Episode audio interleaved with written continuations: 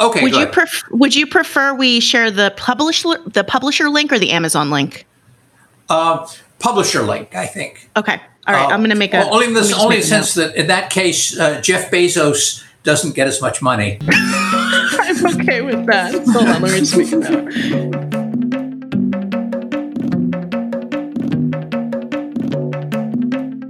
Welcome to our next episode of NIAC Cast, everyone. This is Mana Mostatabi, joined by Dr. Asal Rad and the great ambassador John Limbert to discuss his newest book, Believers, Love and Death in Tehran. Ambassador Limbert is the former Deputy Assistant Secretary of State for Iran in the State Department's Bureau of Near Eastern Affairs. He is a veteran U.S. diplomat and a former official at the U.S. Embassy in Tehran, where he was held captive during the Iran hostage crisis. And of course, Ambassador Limbert is a board member at NIAC. So, welcome.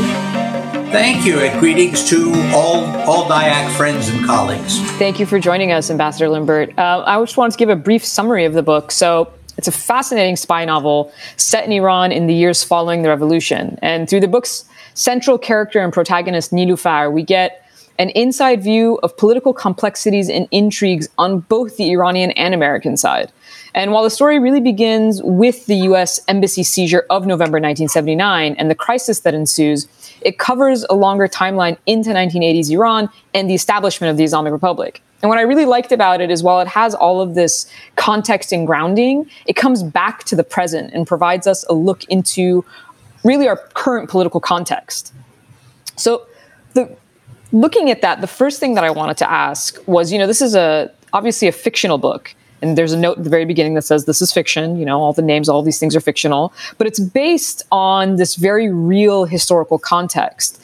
Um, and I thought, could you tease out for us just a little bit how much of it, you know, is fact and how much of it is fiction in the sense that as a reader, maybe someone who's not as familiar with the history, what do you think they should take as the the historical part that is actually accurate and then what is you know sort of the creative liberty that's being given to the book Well, I should say, uh, I should say first of all, Asal, th- uh, thank you for your thank you for your, your question, and thank you for your kind words about the uh, about the book as well.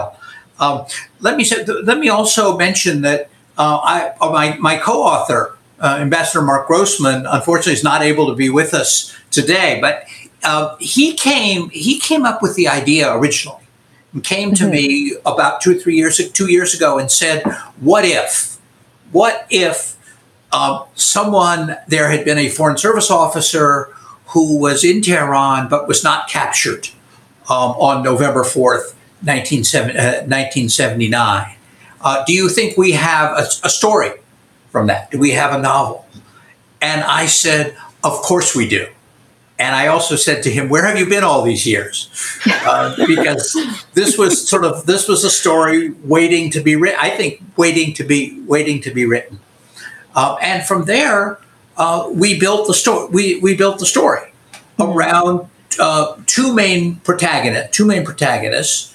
Uh, Nilufar, uh, Hartman, who is this, who is an Iranian American woman, a young foreign service officer, and she arrives in Tehran the night before the embassy is taken over, or, or, or actually early in the morning of that morning, and spends the night at her mother's Iranian mother's family's uh, family's house. And before she can go into work the next day, she learns that the embassy has been attacked and the staff uh, the, the, the staff captured. Um, she was originally sent to Iran by um, a very senior State Department officers, um, uh, Alan Porter, uh, who uh, canceled her original assignment, her original first assignment, which was to go as a visa officer to Kingston, Jamaica, to Kingston, Jamaica, and he looked at this and said, "This makes no sense. Uh, Iran is in chaos. We need we need somebody there like Nilufar. There are 30, 40,000 uh, people waiting for visas at the, em- at the embassy. They need help. So he he asks her to go, and it's uh, or orders you could say orders politely orders her to go, orders her to go, um, and she goes. And when this happens, and it when it becomes clear that uh, the embassy is not the embassy staff is not going to be freed um, anytime soon, uh, because Ayatollah Khomeini has, who is really the only person with the power to stop this, to resolve this crisis, uh, has endorsed the takeover. Mm-hmm. Uh, and at that point, Borders says, "Oh my God! Now we don't know. We need to know what's going on in Iran. We have nobody there. We're we're we're blind." And he asks her or orders her to stay in Iran and be his eyes and ears. And that's really the first and second parts of the uh, um, of the story. And she, but the story is fiction. Mm-hmm. Um, now the problem is that a lot of readers um, don't you know are not of our age. I mean they they don't remember these events.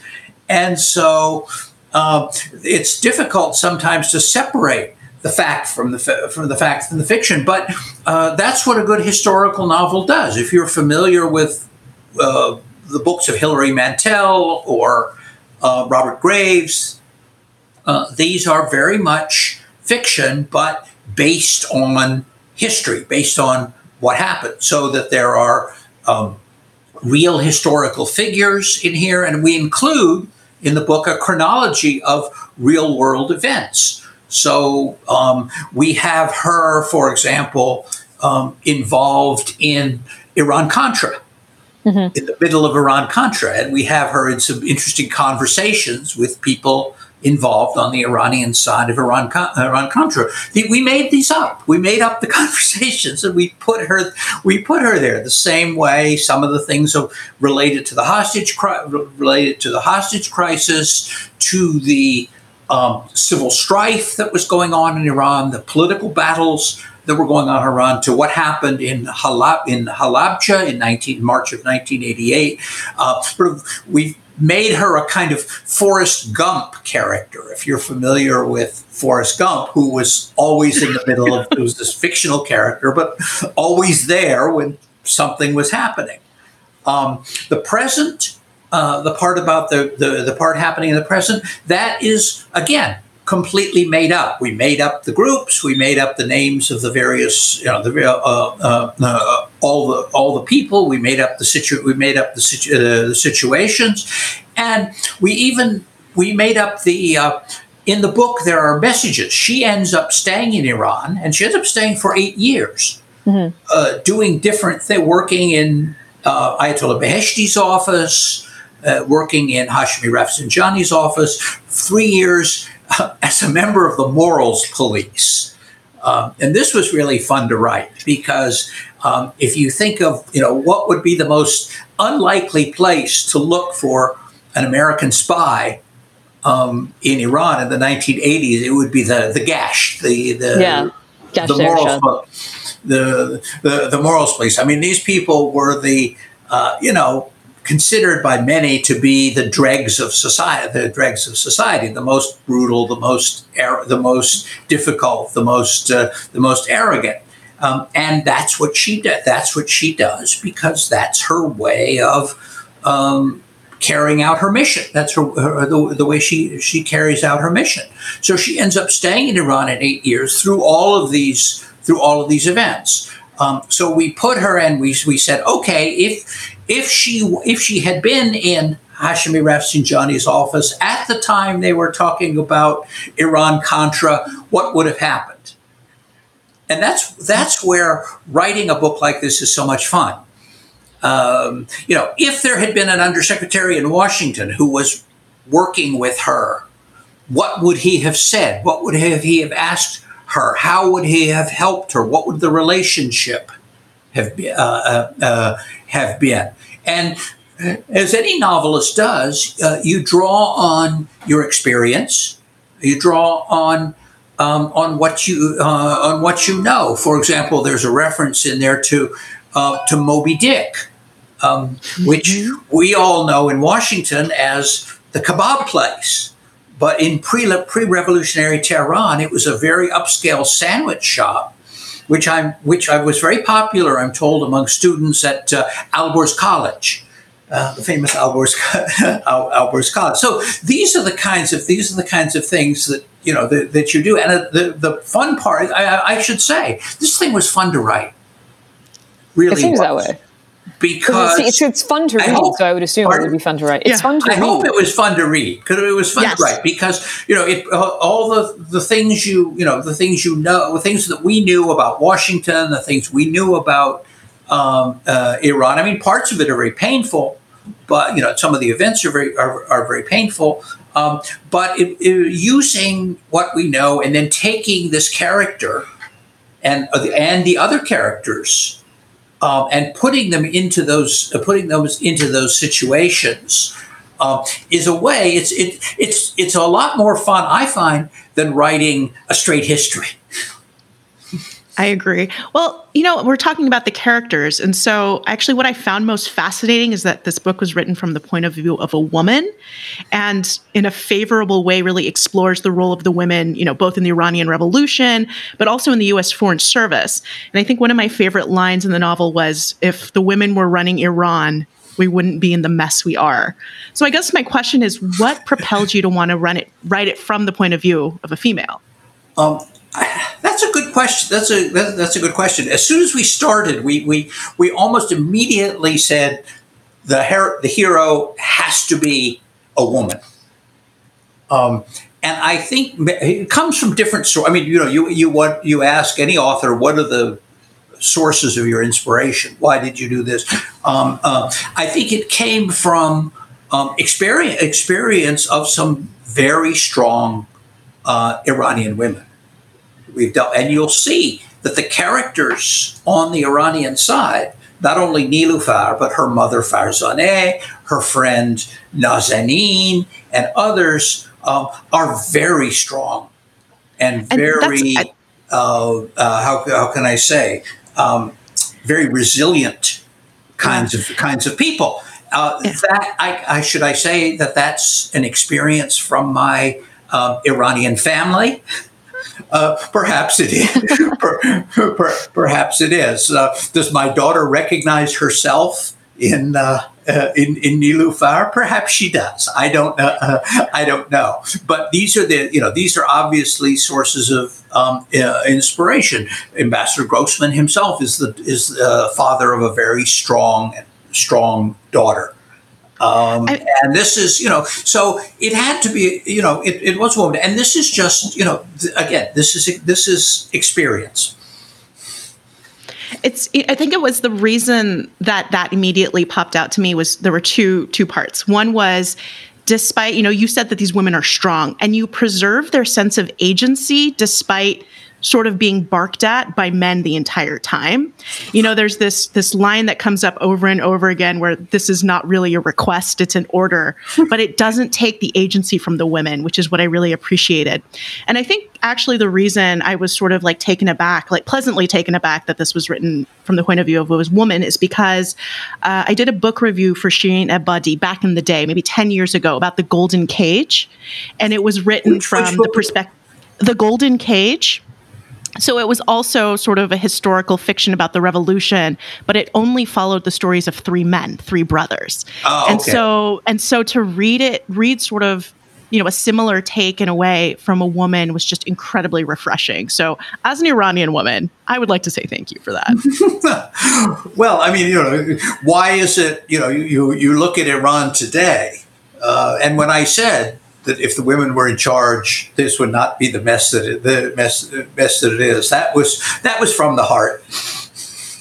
you know, I tend to agree. it's a little we're a little biased potentially, but we we did definitely agree with that sentiment. And I would say, you know, and I also very much appreciated that it was um, so many of the central characters were female and really driving the story.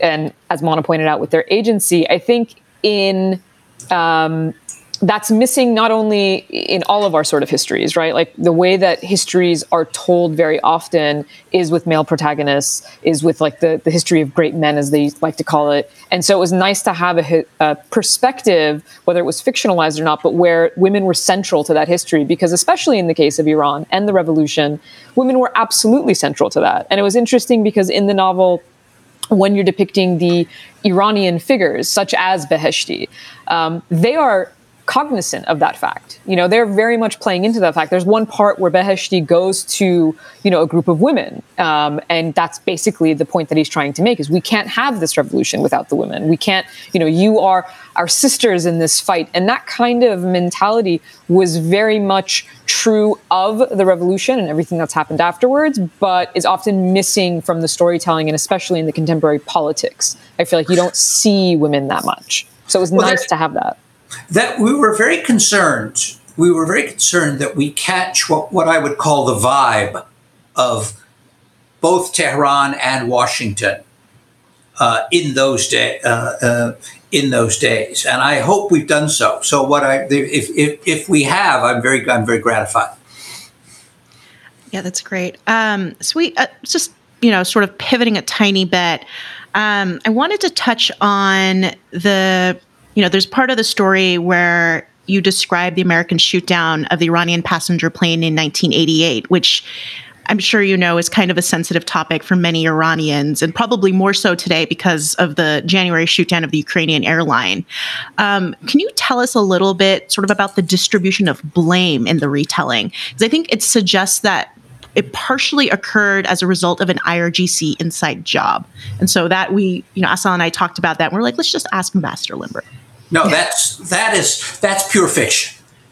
But rem- we were told uh, by a, a, very experienced author uh, who read generously among the friends who very generously read early versions of this manuscript uh, that we needed we needed more villainy.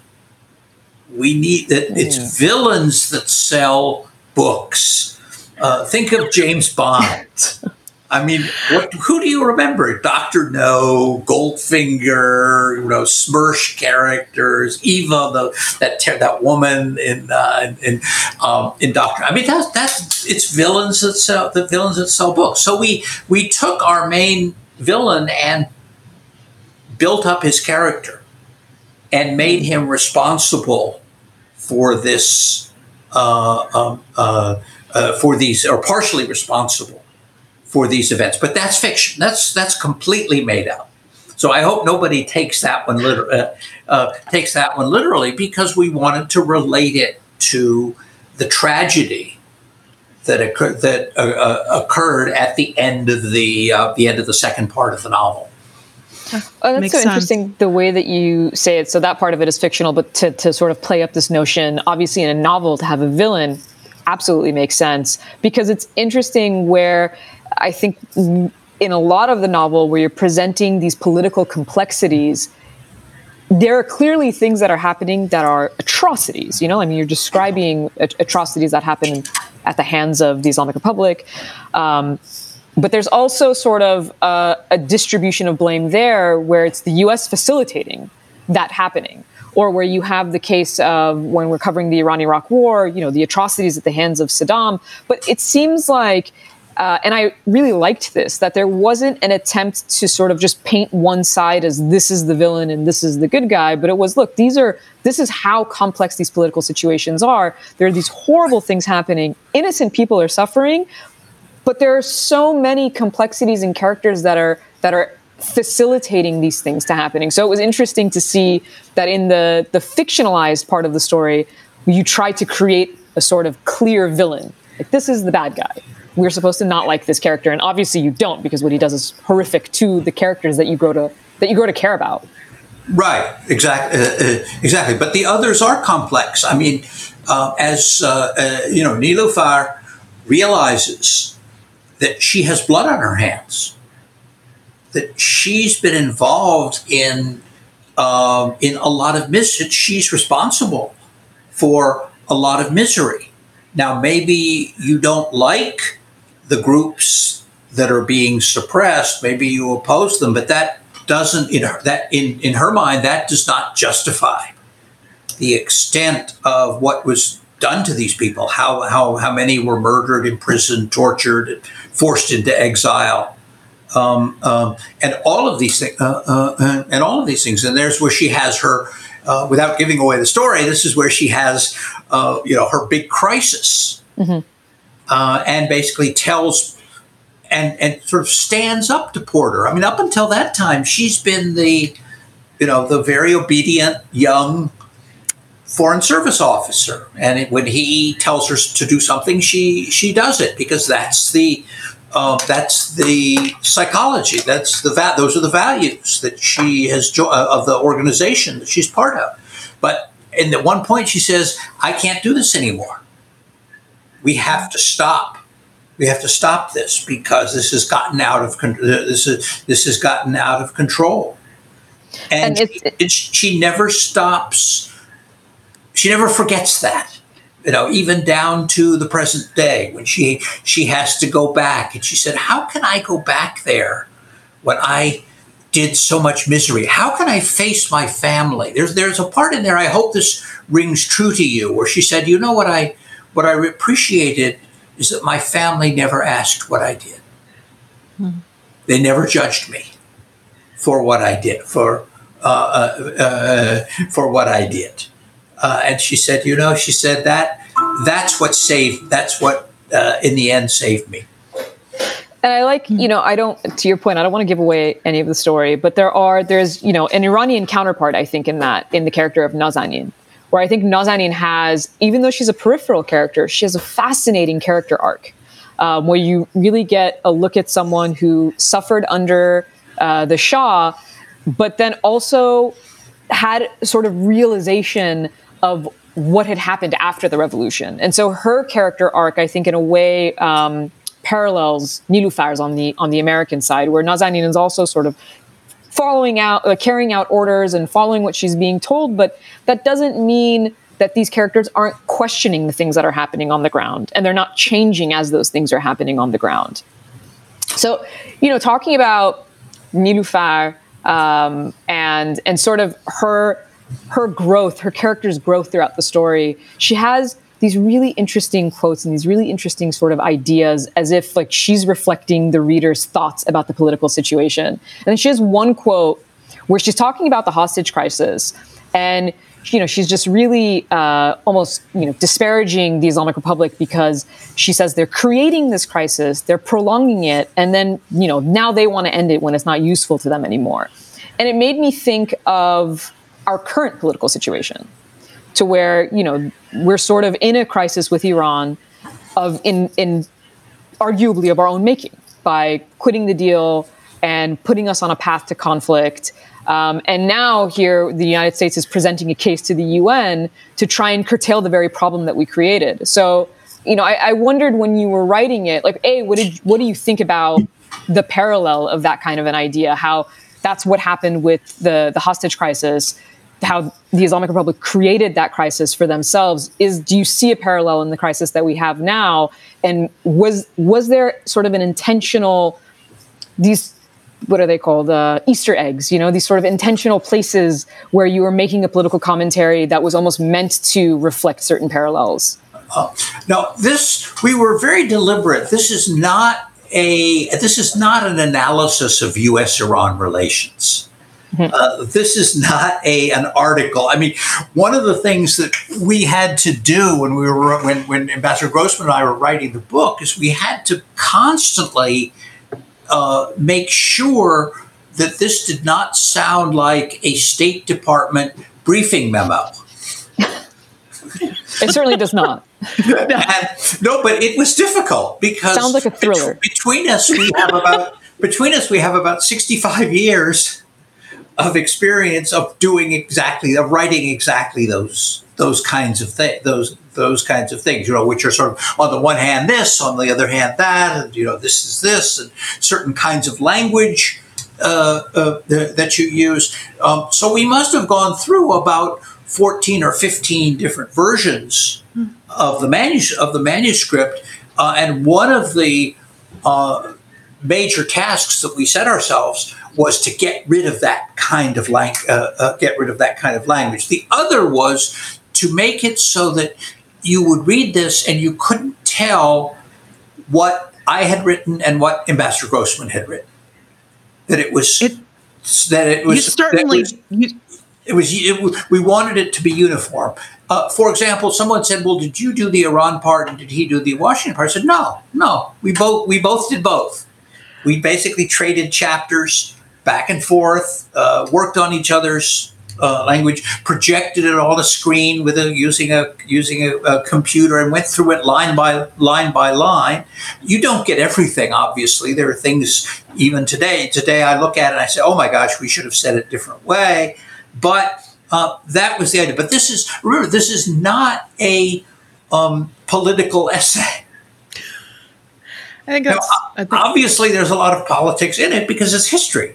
I mean, there's history right. politics in it, uh, and because it involves a situation that affects a lot of people today, and a lot of people care about these things very much. Uh, but it is not, you know, our our goal was let's tell a good story. Well, it's a good story. You certainly did that.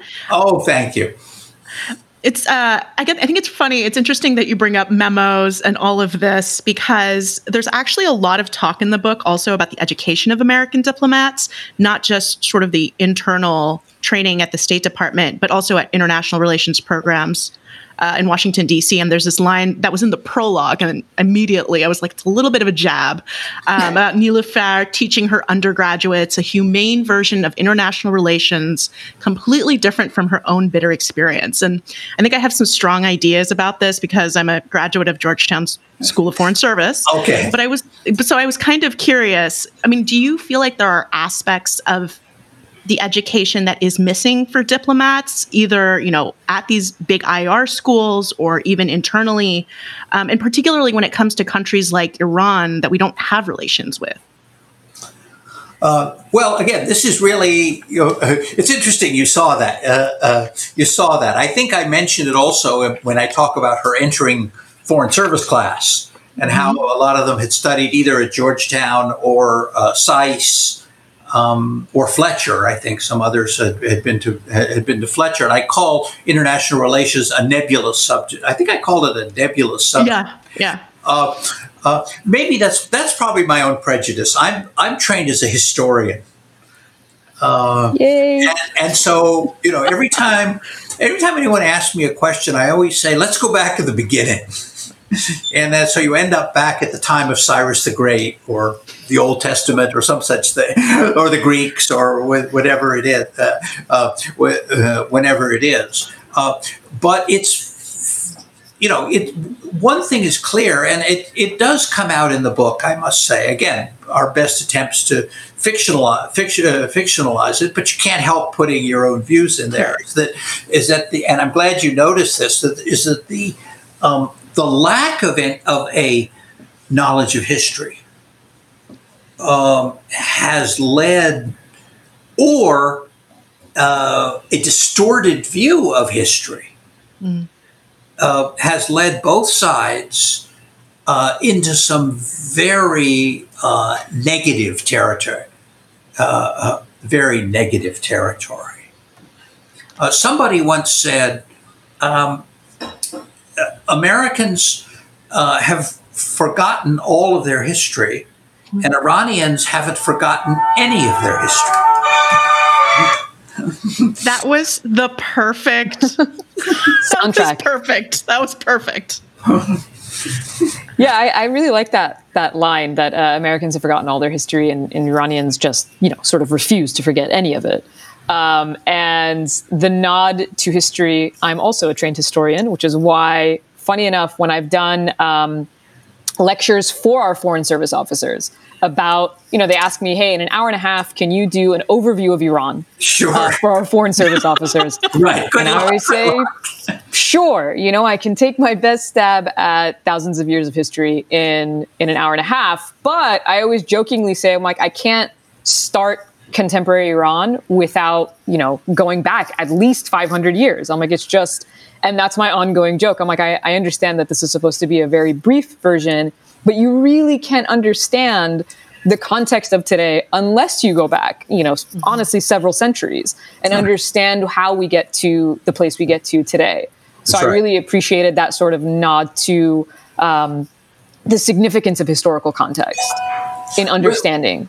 Well, I do talk about, but you know, in the in the context of the story, um, I try to get this idea that, uh, you know, how this affected Nilufar and how this affected um, uh, what was his, uh, his name? Rusbeh. Rusbeh. Growing up in these Iranian American families where the older generation talked about these things all the time. You know, I'm sure we this? can relate. Pardon? I said, I'm sure we can, me and Mana can relate to, yes, the yeah, kind of, kind of Dai Jan Napoleon sort of, sort of things. I mean, they were just, you know, they, they, they, they never stopped arguing, you know, who was responsible for this? What did the British do? What did the Russians do? What did Mossadegh do? What did the, the Shah do? So forth and so on. And um, I've seen, again, because I see this in, in my own family, and uh, for most of the the next generation, um, they, they, they don't care much about this. You know, this is the these are kind of these are the older generation, and they're they're uh, obsessed with this thing. But um, I, I put it in deliberately that, in fact, for for some, someone like Nilufar or uh, um, they were fascinated, and they said, you know, there's something there's there's something really uh, really interesting here. The other part that you might have noticed was when the when the two of them are so become so disillusioned after Halabja. And Rusbeh says, you know, maybe our parents and grand our parents were right about all of these things they said. We we thought they were uh, we thought they were delusional when they talked about conspiracies. Um, and how the world was out to get us, uh, to get us Iranians. But just maybe they were, maybe, maybe there was something there. It's sort of he, They, they both kind of end up sort of reconsidering uh, the assumptions that they'd always lived with. That particular part of the book, I think, at least for me, where um, the attack is being described is is very heavy and it's very you know i mean it's incredibly well written because it's so hard to read because it's um, you know the way that the, the that that history is painted is also so you really feel what the characters are feeling. So you can understand why they sort of have this moment of of reckoning with their own roles in in how things have played out the way they've played out and why you know again i don't want to give away too much but why they start to your point questioning things in terms of how their parents had thought about events and how their parents had sort of taught them things and and they're questioning assumptions. I think for me personally, it felt like I could identify at least with the characters where, you know, to your point, I felt like I was always getting a history lesson from my family. Like we weren't talking about right. We weren't, we weren't talking about normal things. It was just no. a history lesson constantly. That, that's right. That's right. And and the funny thing is,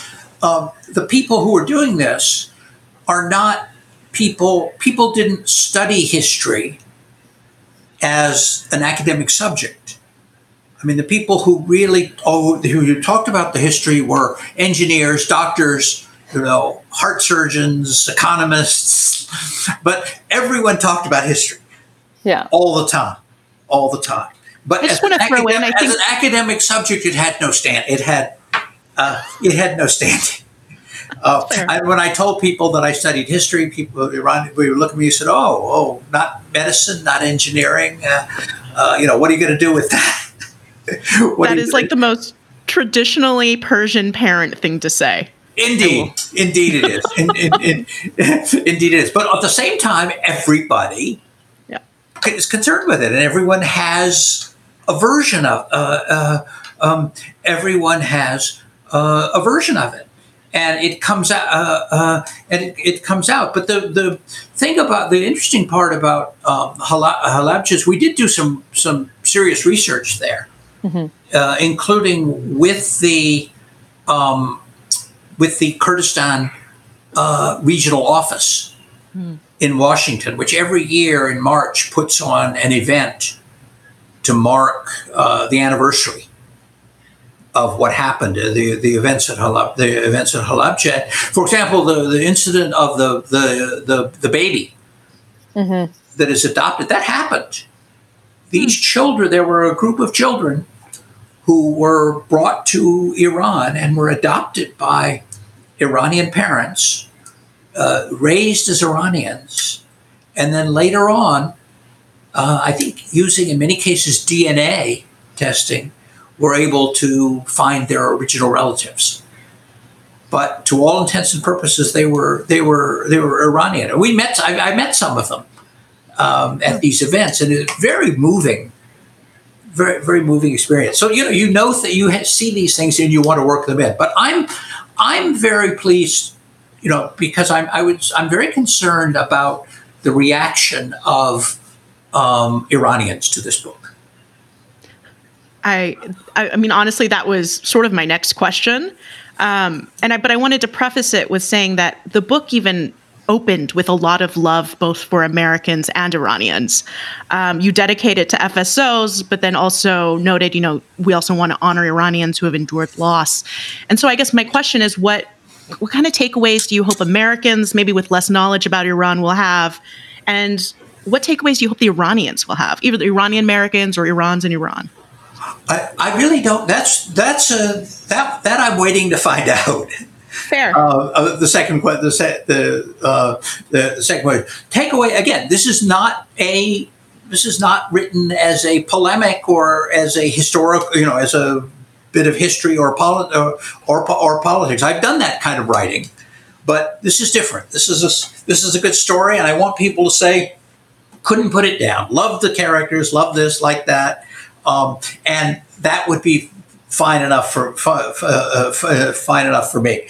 Um, as far as the uh, you know as far as the Iranians, I mean, have I? My question is, you know, I, I hope I haven't misread the culture. I have you know misread people, misread things, uh, or you know portrayed things in a in a negative way in a uh, uh, uh, in a negative way. Um, I suspect uh, that there will be some people uh, who will not like this book at all. that's okay. Everyone's going to have an opinion. That's that's what you have. I, I do not right. want to be. I do not want to be. On the other hand, I do not want to be Salman Rushdie. I mean, do you would you do you think this is something that would ever be translated into Persian? That's a good question. I have no objection to it. I think it would be would be would be fun to do, but uh, I don't. I, I, to the best of my knowledge, my my guess would be my best guess would be that the authorities in Tehran might have difficulty um, authorizing it. That's fair. Uh, I guess they'll could, have to wait for underground. There could be an underground. That's right. I was going to say they're just going to have to wait for the pirated, dubbed movie version of this. That's right. who, play, who, plays Nilufar in the movie? That's what I've always wondered. Uh, you know, we have some pretty good uh, actors among you know NIAC membership, so I'm sure we can help tap somebody. okay. Yeah, um, I think I, I, think. Sorry, I was just going to say. No, know, no, go your, ahead. Go ahead. To your point, the that Ambassador Limbert you made earlier, it's.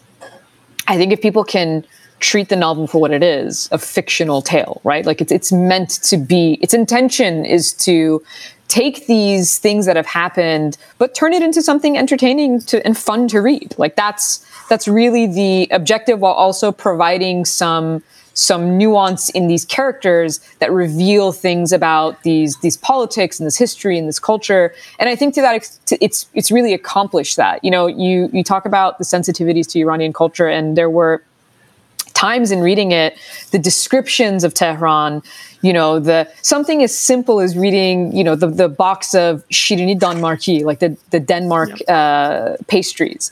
And do, do you remember the, that place? Do you remember that place?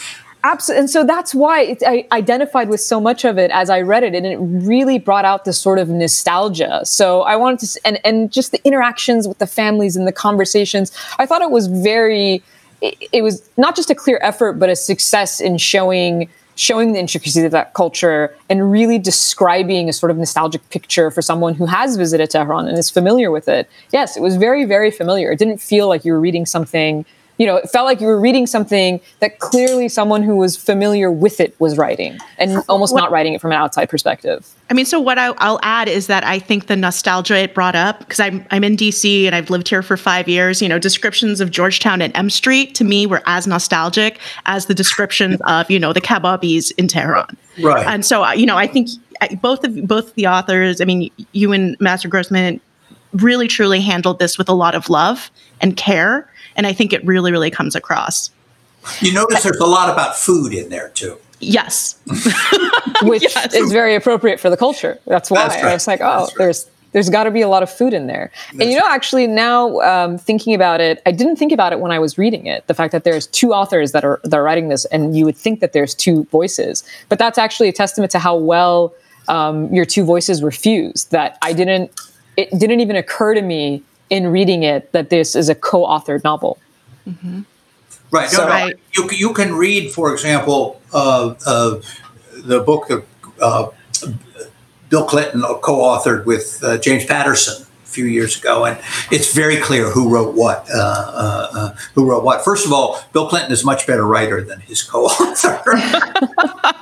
but, uh, no, again, we had one of the things we did um, deliberately is and and was cut down a lot of the political descriptions. You know, the, so the earlier versions had a lot more describing um, uh, the, describing the politics uh, of post-revolutionary or uh, post-revolutionary Iran, where you have all these competing, where you have these competing groups, you know, competing for groups, competing for power, um, and uh, very early on we decided no, this is too, this is this is not this does not belong in a novel, you know, and and so we we cut down. I think we probably cut some of these descriptions by like about eighty percent.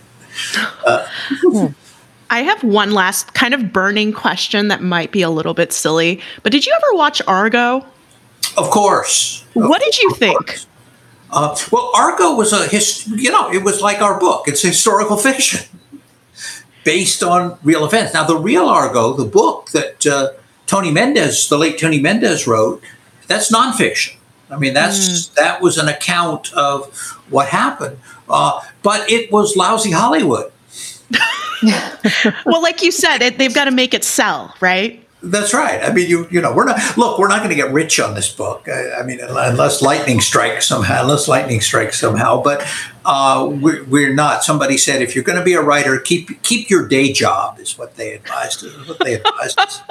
Uh, uh, that's but, that's totally valid but uh, uh, no, I saw I saw uh, uh, I saw Argo, and I was think you know thinking about it because they constructed scenes in there that never happened, like that whole business at the airport. Well, maybe that inspired. I don't know if Argo inspired the scene where we put Nilufar at the airport during the escape of those uh, Canadian 6 mm-hmm of the six. Mm. We have her there. We, we, we have her located there. Was that inspired by Argo? I'm not sure. Uh, uh, I'm not sure. But I liked Argo because it was a great story. You know, the, the movie was, it was a great story. You know how it, you knew how it ended. You knew how, fair enough. but it was, still, it was it, it, it, was still exciting, and the characters, the Hollywood characters, uh, particularly Alan Arkin, I thought in that were just wonderful. Yeah. It's, well, go ahead. Sorry. Sorry, my last comment was just going to be it's funny that you brought up like a Hollywood version because as I was reading this, I don't know if you know the show The Americans, which is mm-hmm. basically about two Soviet spies who pose as an American couple, an American family. And in my mind, as I was reading this, I just kept thinking, oh my God, this is like the Iranians. you could make an entire show out of this novel and the reverse placement of Iranian Americans in Iran posing as like Iranians from Iran. Oh, they were wonderful. Oh, they were wonderful. That, that was a wonderful show. Yeah, yeah. I agree. I love. I love that. Uh, uh, I love that. Uh, you know, again, did that I, I, did that come from a novel originally, or something? I actually don't know if it came from a novel. Who actually, or was it original? Uh, uh, you know, an original screenplay. I'm not sure. Uh, I, am not sure, but some of you know some. well, the other one, Homeland Mm, came, that's right. That came from, I think, an Israeli uh, TV series. Yeah, that was based on an Israeli TV series. As, as, an Israeli TV series, and then got transferred into US. So uh, anyway, uh, um, anyway, think about who should play who should play Porter and who should play Nilufar. Uh, uh, Nilufar. Mm. All right, so hopefully that's that's a 2021 movie that we're all going to be catching. We'll do some sort of screening. well, Ambassador Limbert, thank you so much for joining us. Uh, if there's, is there anything else you want to tell us about the book or any messages to our listeners? I would say only uh, enjoy the book. You know, I hope you enjoy reading the book as much as um, uh, my co-author and I enjoyed writing it. We had a good time writing it.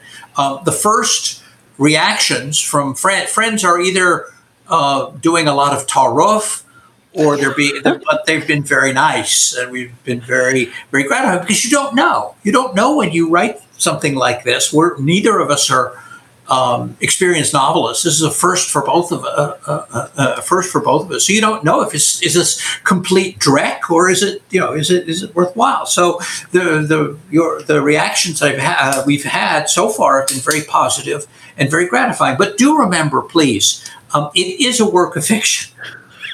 And that's that's totally fair. It is a work of fiction. Um, it you know the, the the the incidents, many of the incidents, most of the incidents in here did not happen as they were uh, as they were written. Now, having said it's work of fiction, you obviously will recognize many of the people, uh, uh, many of the people in it. Uh, some by their real names and some by other names. Uh, uh, some some going by other names. But remember, it's fiction, and in a way, that's for a historian. That's refreshing to be able to mm-hmm. write fiction because you don't have to worry about you know no footnotes uh, and you don't have to worry you know did, is it this day did it happen on this day or did it happen on that day and did, did x do this or did y do that and what did they say what did they what did they say and if somebody says well you got this wrong i said this is fiction doesn't matter I like that. That's a good coverall for everything. Um, well, thank you again for joining us, Ambassador Limbert. Uh, we will make sure to put a link to publish the book. Believers in the podcast description. And we look forward to Master Limbert having you back on. And also, uh, we'd love to hear from all of you who have read the book. And uh, if you have anything to say, please feel free to shoot an email over to NIAC. Uh, and uh, we will catch you next time. I would very much like to see comments, particularly get uh, comments, particularly from uh, uh, Iranian fr- uh, Iranian friends. I mean, their reaction to the book, I think, is is very important. It's, it, it's very important, and I very much look forward to seeing those comments. So send those comments, everybody, to podcast at niacouncil.org, and Ambassador Limbert will make sure to forward those on to you as well. Please do. Please do. All right. Thank you, everybody. Take care. Thank you. Thank you so much for joining us, Ambassador Limbert. Thank you, Asal. Thank you, Mana. Nice talking to both of you. Take care. Bye. Bye bye.